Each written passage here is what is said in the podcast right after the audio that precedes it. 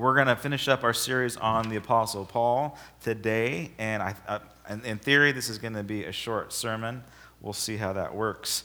Um, but Paul basically he had he had three major missionary trips, and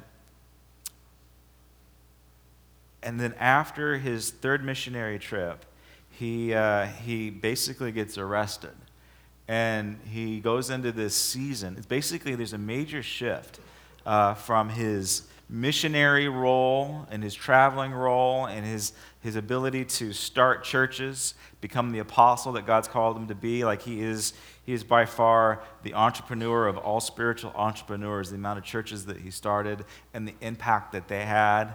And then there, there seems to be a little bit of a shift, and it's almost as if God was in it.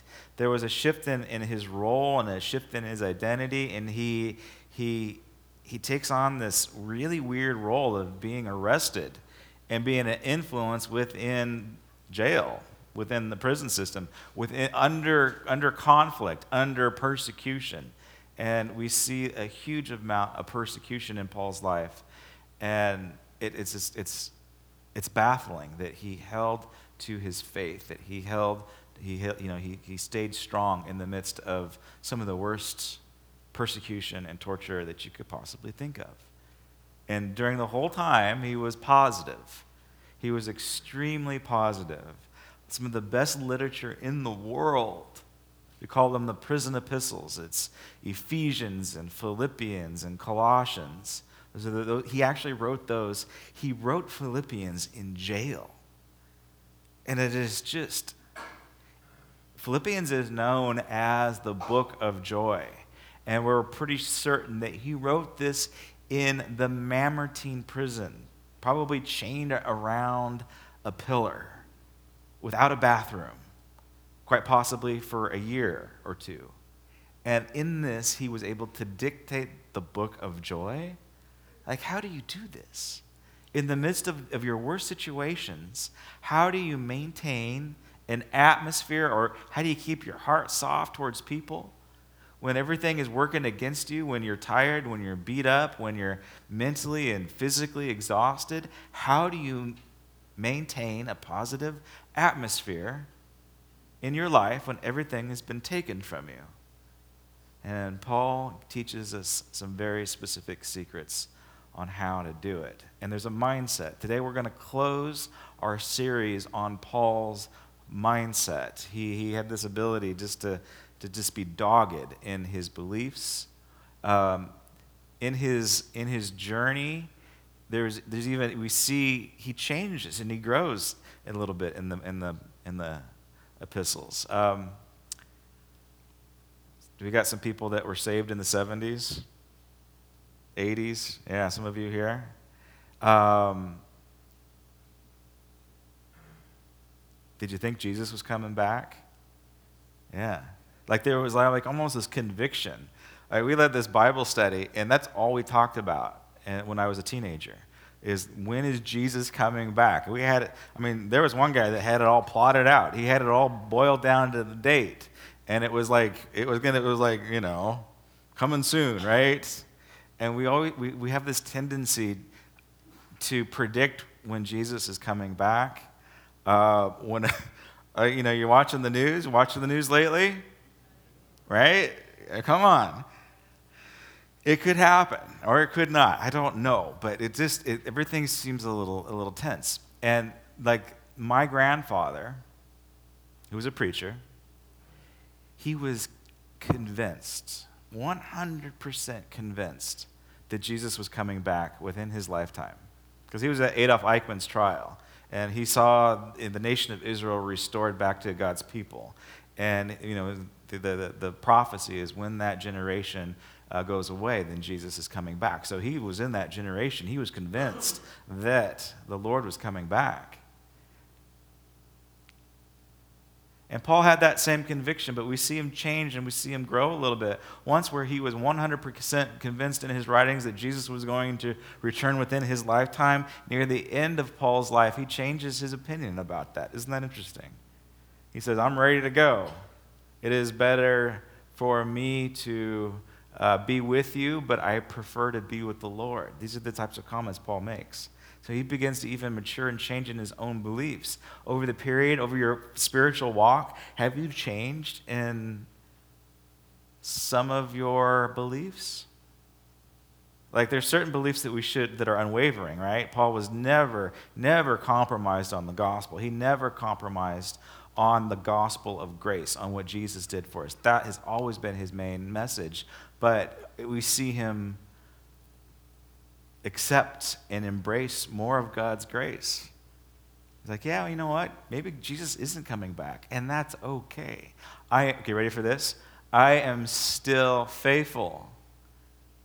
Some of these people have got the prediction of when Jesus is coming back, and he doesn't come back. They have a crisis of faith. It's an interesting dilemma. But Paul never had this crisis of faith. He was steady and he was true. All right, get your Bibles out, and we're going to be looking in the book of Acts initially. And in Acts 20, it reads a lot like Hemingway or something like that. It's amazing.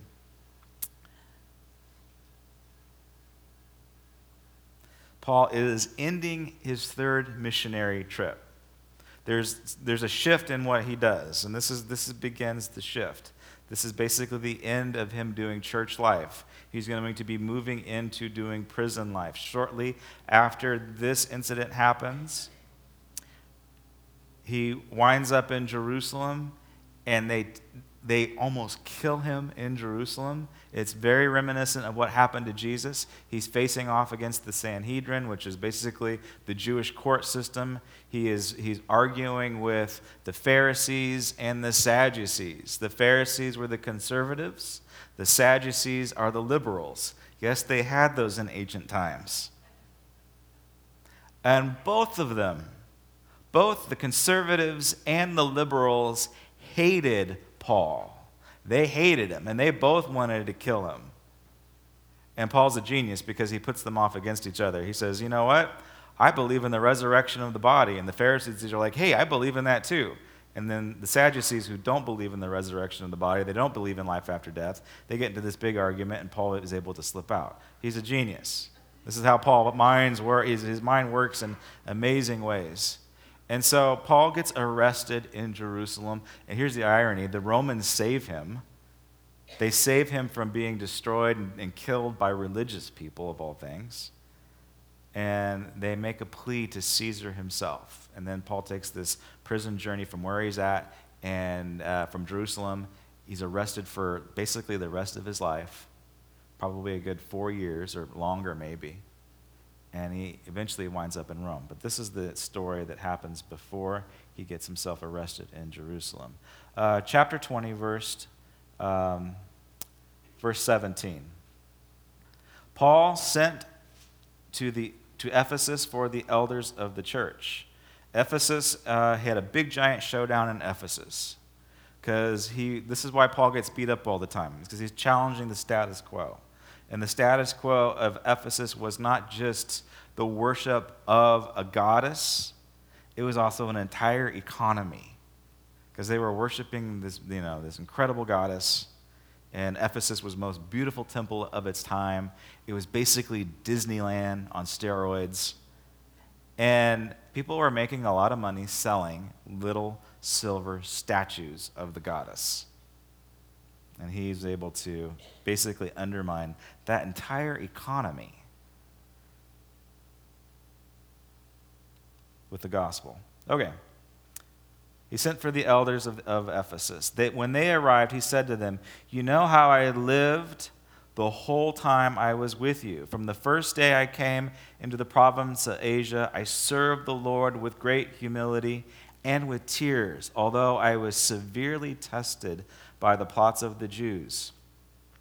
You know that I have not hesitated to preach anything that would be helpful to you, but I have taught you publicly from house to house. I have declared to both Jews and Greeks that they must turn to God in repentance and have faith in our Lord Jesus.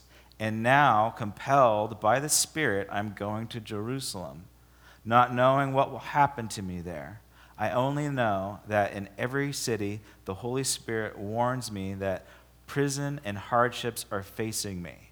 So, everything that Paul gets called into, the Holy Spirit has warned him that there's going to be hardship in it. However, I consider my life worth nothing to me if only I may finish the race and complete the task the Lord Jesus has given me the task of testing the gospel of God's grace. Isn't that something? This is the mindset. This is the mindset that I want to get into. He is, he is seeing into the future. He's got himself a goal. He is, if you will, he's a competitor. And we say that there, that there shouldn't be, we say, I don't know who we are, but we say, maybe you've heard this, but we say that there shouldn't be competition within the church. Would you agree with that? Like, I mean, I, it's, it's a truth. It's a truth when it applies to people that are selfish and have selfish ambitions. Like, tearing somebody else down in order for you to get ahead is not the gospel of the kingdom of heaven. Not in church, and even not in your workplace, and not at school. If you secretly desire that promotion, and if in your imagination you're like, you know how I can get that promotion? If the guy that's ahead of me or the gal that's ahead of me, if they blow it. And so, secretly, deep down inside, you're wishing they're ill, you're wishing that they trip or, or mess up or fall. This is a part of our human nature, and it's actually a dangerous thought process that we have. It's toxic. It's not a good form of competition. To actually want and desire the downfall of another person is it's not how God created you we live in a very interesting time where we see people in authority and I, I, you know, I, I, do this too. It's like you, you, we, we see success and we want to align ourselves with successful people, but then we, we want, like deep down inside, we secretly desire their destruction. We're like, man, I, I just can't wait until they fall, right? Is it, do you see what I'm saying? You just secretly think that, you know, they're going to blow it someday. Um, I mean, I want to address this. I think we should. How many people are familiar with Pastor Bill Hybels? I mean, seriously, let me give a. Let me, let me just test the church and get a raise of hands. All right, not that many of you. Okay, that's good. Uh, Bill Hybels is probably one of the most influential pastors in America. His, his congregation is 26,000 on a weekend. So that many people show up to his church on a weekend 26,000. So this is considered a small group for his church. And he has dedic- he, he built the church from scratch out of a youth group. God blessed it. Uh, God promoted it. He even dedicated his time and energy into training other churches. So, a lot of the material that we use for our church, we have gotten from Bill Hybels' organization, Willow Creek Association. And here's the, here's the sad part is, all right, remember uh, in October when the Me Too thing went down? And, and I told everybody, this is our position on Me Too. Like, it ain't okay to act poorly. It's just not okay. And so I, I, just kind of said, look, this is, this is where we're at as a church. And then I don't know if this is if this is a prophecy or if this is just common sense, but I said, mark my words, there's going to be a man of authority inside of the church that's going to go down because of this. And it's a good thing. And this is what happened to Bill Hybels. He was accused of sexual misconduct within his church. And it looked like it was been going on for years. Now, it's still difficult to judge because um, he's claiming that he's innocent. And so we have to give them that benefit of the doubt. Uh, and I think that the church, as far as his church, is going through the process in the right way, and the community that is around them is going through it in the right way. They're trying to get to truth. If he is guilty, he definitely needs to be held accountable for his actions. But here's the interesting thing that we see in the human nature everybody's eating it up. It's like juicy bits of gossip. It's like deep down inside, they're really happy that the guy fell. I'm not. I remember when Jimmy Swaggart blew it. And I think that my initial reaction was a lot like everybody else's. I knew that guy was slimy, right? And then the Holy Spirit convicted my heart. And he said, uh, because Jimmy Swaggart did it, don't get me wrong, I'm not making excuses for the guy. But it is not my or anybody else's position to cast judgment on that, or to even malign them, or to even tear them down, or to even say things that we don't know anything about. The Bible has a word for that, and it's called gossip. If you're not a part of the solution, and if you're not a part of the problem, then it's gossip. So, what does that say about our social media platforms when we become an authority on somebody that we don't even know? And we're not even involved in any part of their lives. We have no idea what is actually going on, and yet, from afar, from our little safe place, we're able to cast judgment. And so, this is what we're seeing going on. You know, it's just, and then people are making stuff up, of course, that happens. Regardless. Um, my own personal opinion, like this Me Too thing, it's a good thing. It's good for our society, and it's good for our churches. Or there'll be extremes, I'm sure there will, but we'll all course correct. But it's going to be really, really good for our churches.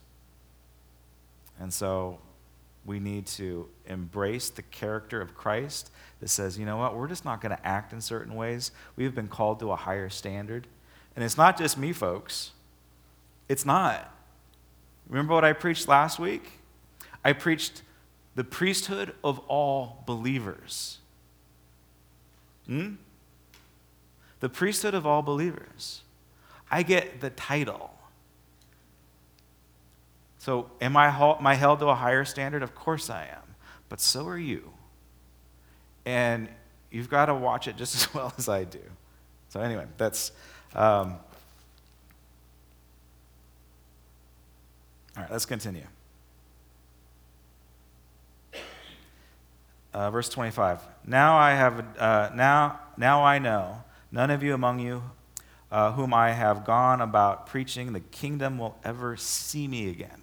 Okay, so this is beginning to become very personal. This is a very personal and uh, intense story for Paul. He's this is a church that he started, a church that he planted, and now he's saying, "I know that you're never going to see me again." So he's got that much insight into his life. He says, "I'm going to finish this race." I'm going to fight this thing to the very end. I'm not going to give up. And unfortunately, you're probably never going to see me again. Therefore, I declare to you today that I am innocent of the blood of all men. It's an interesting statement because we think that he might have killed people. For I have not hesitated to proclaim to you the whole will of God. Keep watch over yourselves and the flock of which the Holy Spirit has made you overseers. Be shepherds of the church of God, which, you, which he bought with you by his own blood. I know that after I leave, savage wolves will come in among you and will not spare the flock.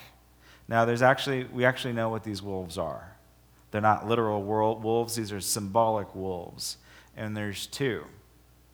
Um, scholars are clear on what these two wolves are. I don't have time to get into explaining how they came up with this, but here are the wolves. One, there's going to be savage wolves released against the church from external influences. Specifically, this, this is spiritual that we're talking about here. So there's going to be an, a spiritual attack on the integrity of the gospel from outside of the church. All right, let's see. Well, who should I pick on? All right, this, this one's safe. I won't offend anybody here.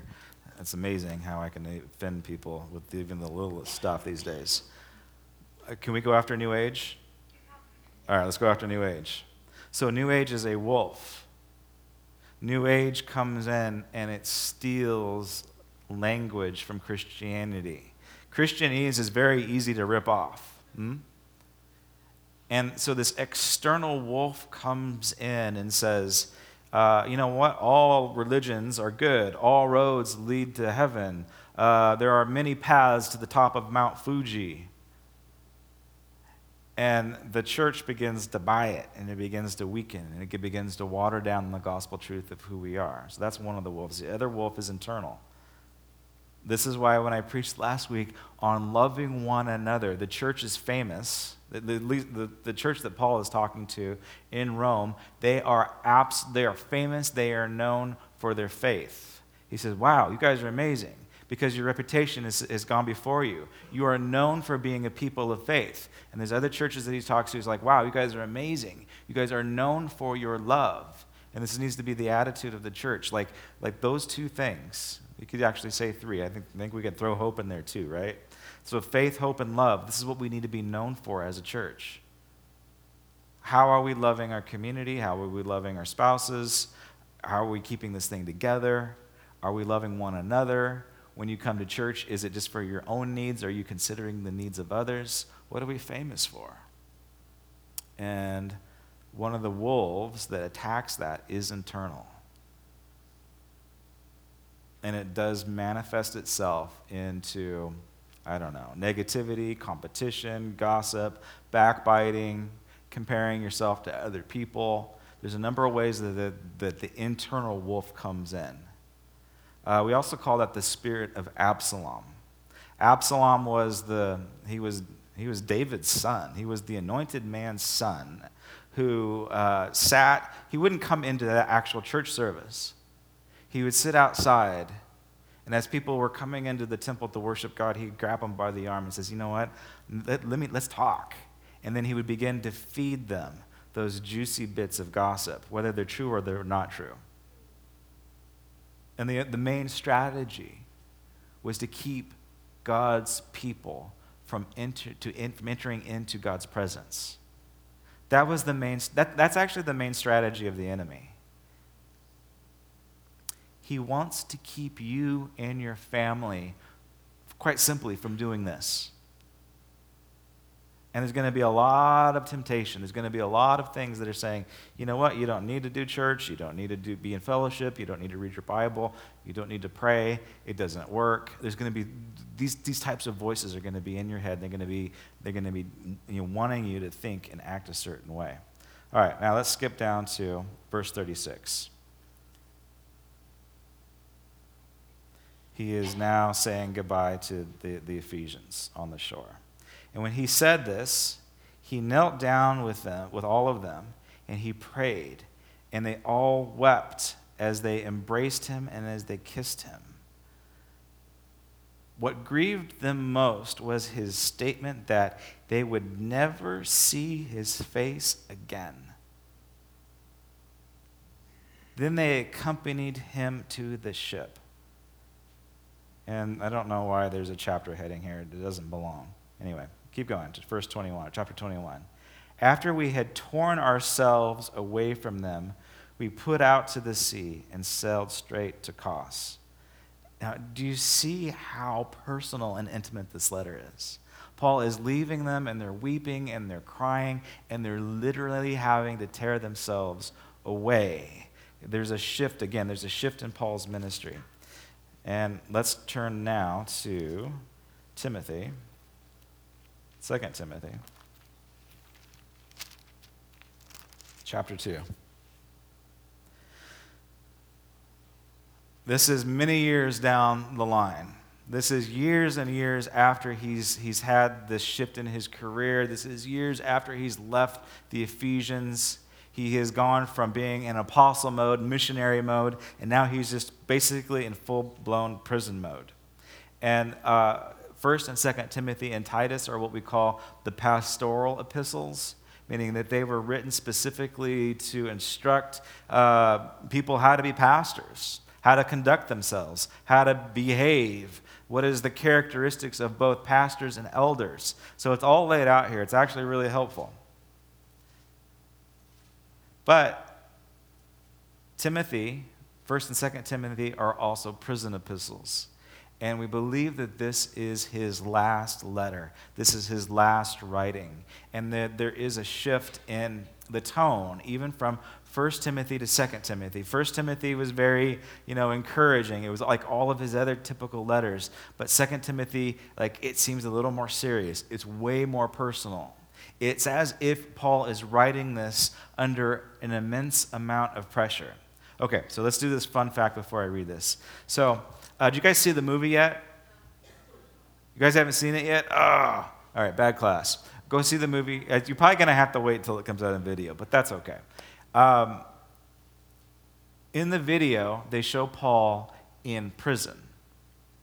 And it doesn't look like it's the Mamertine prison because it looks like it's kind of nice. Like he's got a bed, right? And he's got a table. And he can have company. It's big enough for him to have company. So we're not quite sure if that's accurate. And Luke, at the very end, this is where there's some po- uh, poetic licensing or artistic license in it. Luke at the end says, You know what? I want to give Paul some uh, respect.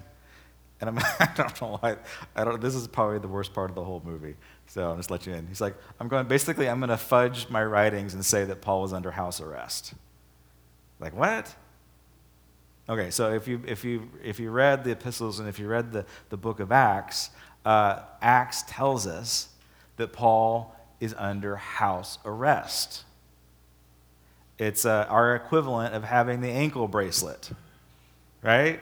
He's actually rented a house. He's able to do ministry. He's able to invite people over to his house. He's got a guard, so he can't run away, but he's able to live life just like anybody else. And we don't know like scholars they are in major disagreement of what's going on but we think some like well we think i think that there was probably two prison internments in rome one where he was under house arrest and two when he was in the actual mamertine prison and so the idea is, is that first timothy and maybe titus was written while he was under house arrest maybe some of the other epistles and the letters were written while he was under house arrest but titus definitely seems to be a little heavier because it's his swan song. And so we think that that might have been written under the Mamertine prison when he was actually in chains. Because he says things like this While I was in chains, while I am locked up, this is what's going on. Okay. We also think, well, okay, here's where we get into conspiracy theories. We think that maybe in this two year to four year period, like he might have got himself to Spain. Some people think that he might even got to Great Britain because by the time they showed up to Great Britain, there were already Christians there. So, anyway, we don't know, but it's fun to think about. All right. Chapter 2, verse 1. You then, my son, be strong in the grace that is in Christ Jesus, and all these things you have heard me say in the presence of many witnesses, entrust to be reliable. Trust and trust to reliable men who are to be qualified to teach others. Okay, ready? Endure hardship with us like a good soldier of Jesus Christ. No one is serving a soldier gets, a, uh, gets involved in civilian, civilian affairs. He wants to please his commanding officer. Similarly, if anyone compels as an excuse me, if anybody competes as an athlete, he does not receive the victor's crown unless he completes competes according to the rules. The hard-working farmer should be the first to receive a share of the crops. Reflect on what I am saying, for the Lord will give you insight into all this. Remember Jesus Christ, raised from the dead, descended from uh, David, This is my gospel for which I am suffering, even to the point of being chained like a criminal. So, do you see? This is why we think he's not under house arrest. But God's word is not chained. Therefore, I endure everything for the sake of the elect, that they too may obtain the salvation that is in Christ Jesus with eternal glory. He is trustworthy, saying, if we die with him, we will also live with him. If we endure, we will also reign with him. If we dis, disown him, he will also disown us. If we are faithless, he will also remain faithful, for he cannot disown himself. Keep reminding them of these things. Warn them before God against quarreling about words. It is not of any value, and only ruins will come to those who listen. Do your best to present yourselves to God as one approved, a workman who does not need to be ashamed and who correctly handles the word of truth. Avoid godless chatter because those who indulge in it will become more and more ungodly. Their teaching will spread like gangrene. Among them are, and they name some people. How would you like to be those guys? Get named for all eternity for spreading gangrene, for running your mouth too much. Who have wandered away from the truth. They say that the resurrection has already taken place, and they destroy the faith of some.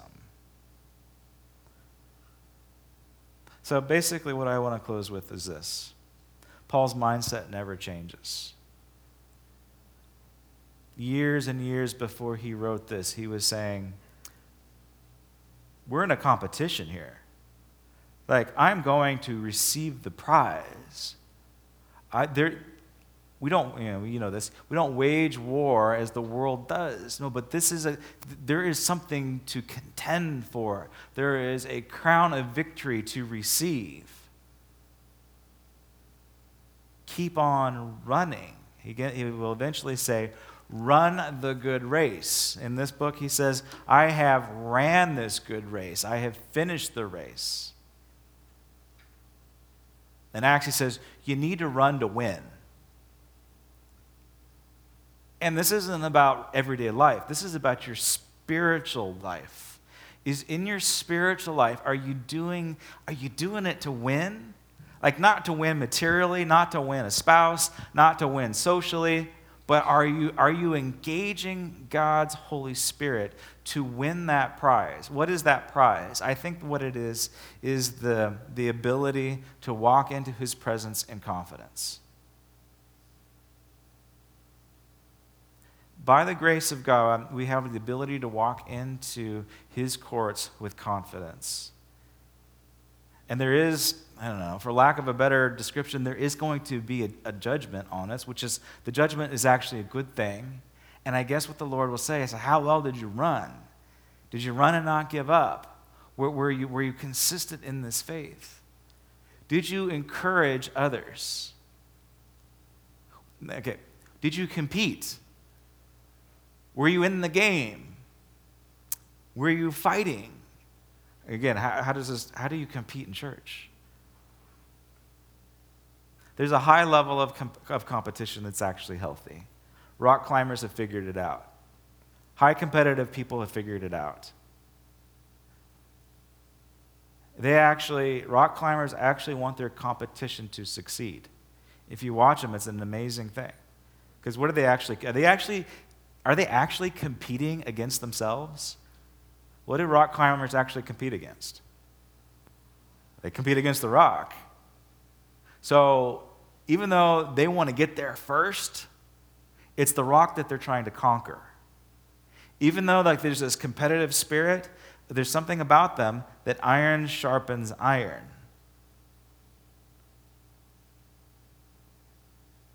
In their heart of hearts, they don't want their competition to fall off the rock in their heart of hearts, they want everybody to defeat that obstacle. They just want to do it first. And I think that needs to be the condition and the attitude of our heart. There, there is a prize to be won. There is a prize to be won in your own spiritual life. Like there is, I guess you could choose the plateau spiritually, and you're like, and I've heard this. I've heard this language because you know, some. My job is to encourage people. My job is to, it, it, is to, in some cases, to challenge people to rise up to a higher level. And this is the language that you hear. You know what, Pastor Josh? I'm just, I'm okay where I'm at. And that's where, like, okay, I have to back off because you've already chosen to level off. So no level, no, no amount of, of discipleship is going to work. And we desperately need discipleship in our communities. I think it looks different for every single person, and it looks different for every demographic. Like the youth need a different form of discipleship than I need. They toilet papered my house last night. and frankly, it was a lousy job. And I need to teach a discipleship class on how to properly toilet paper a house. Because it is like, oh my God, I am like a little embarrassed. It's like, come on, you guys. Do a little, come on, you gotta do a little bit better job here. You're making me look bad in my neighborhood.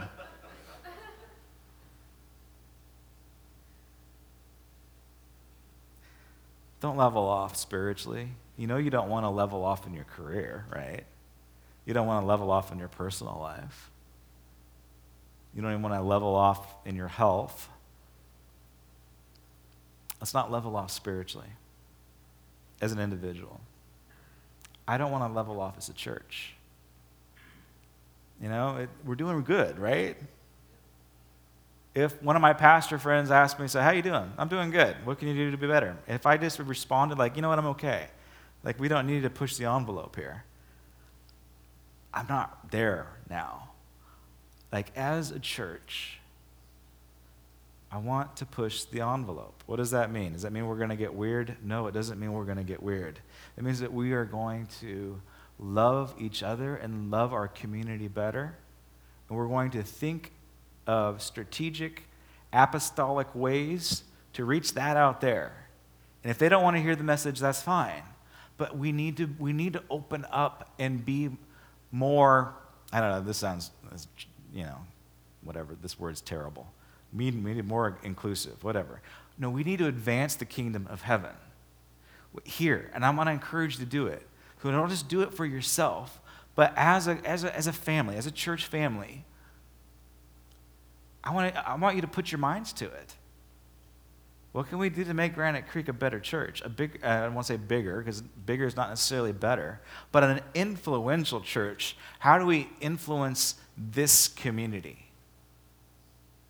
How can I actually take a part in influencing this community? You want to make a difference? I want to make a difference. I want to make a difference in my own personal life. I want to be able to stand before God and say, I ran the race. But I also want Granite Creek to stand before Jesus and say, Granite Creek ran the race. And I think this is going to be a bit of a stretch for us in the new season that we're in. There's a lot of opportunity. So, what you guys might not know as church attenders is that there's a lot of opportunity on the plate for our church. There's a lot of strategic openings that are very curious. There's a lot of an incredible amount of road bumps.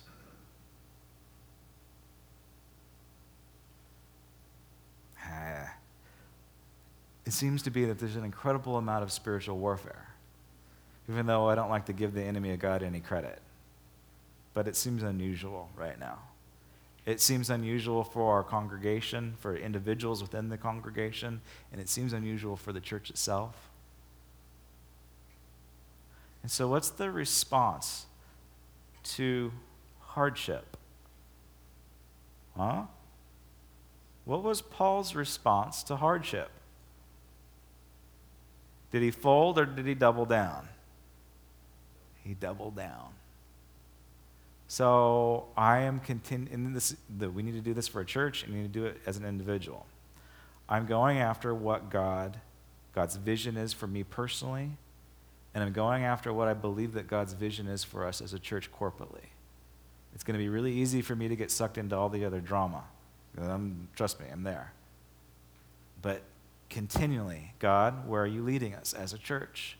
God, what vision do you have for us? What doors are you opening? What doors uh, should we go through? And so we need your prayers, church.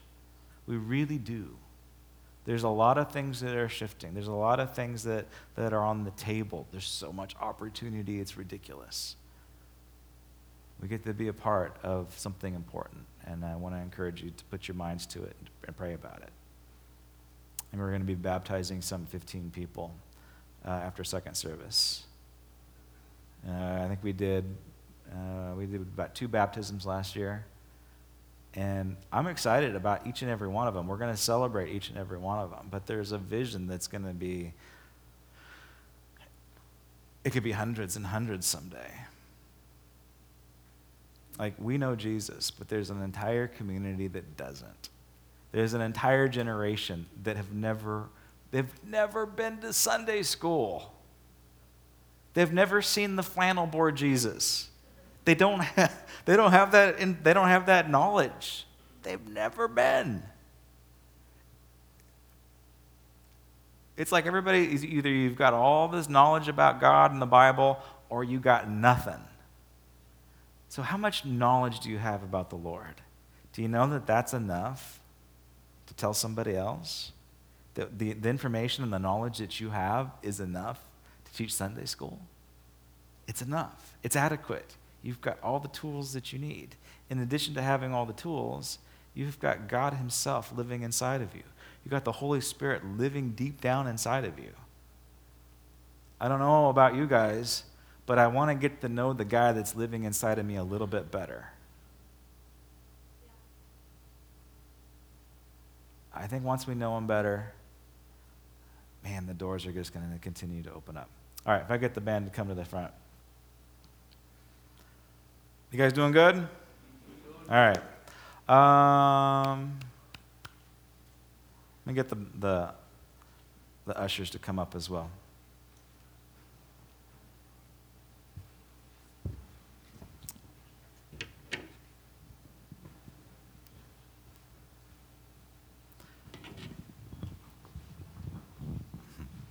Let's pray. God, we thank you so much for vision. We thank you for a divine vision and a divine plan. And God, right now, we just ask for a divine drive. God, we want Paul's mantle. We want Paul's drive, his, his, his competitive spirit that says we're not going to settle for the status quo in our lives, and we're not going to settle for the status quo in our church. There, there is a drive, there is a race that we're running. Paul says to the Galatians, he says, Oh, you foolish Galatians, who cut in on you? Who tripped you up on your race? God, we don't want to be that people. We don't want to be that church. We want to be this church that runs hard and runs well, does not get tired in doing good. So, God, right now, we just pray that you just encourage us this morning. You give us this inner strength, this vision for the end to finish well. God, I pray right now that you just give us a hope of glory right now, too. And then I pray that there would just also be with even, even among our attenders and our visitors and our people that have been here forever our, our members. We don't have formal membership, but you're either family or you're not. Um, I pray that there would just be an opening of the mind to where they can actually not only see a vision for themselves, but they can also see a vision for this church.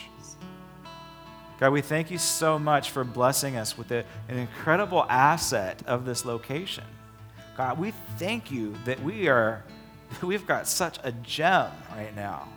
And I pray that we will be good stewards of what you've given us, that we can use and leverage this sacred land, this, this hallowed property, that we could leverage it to reach the kingdom, or to advance the kingdom and to reach a lost world. And we can do it in a strategic way. So right now, I just pray that you give specific vision to our people on how do we, how do we leverage this place to reach a community. God, I pray that you just continue to open doors that need to be opened. And I pray that you continue to close doors that need to be closed. So, what are those, Lord? Personally and corporately. God, I pray right now for a divine wisdom. A wisdom that says, I know and I'm confident on how to make the right choice. So, God, we just pray that for each and every person here. I pray also that you just bless the offering as we return to you what is yours. I pray that it just be an incredible blessing to this community and beyond. I pray this in your name. Amen.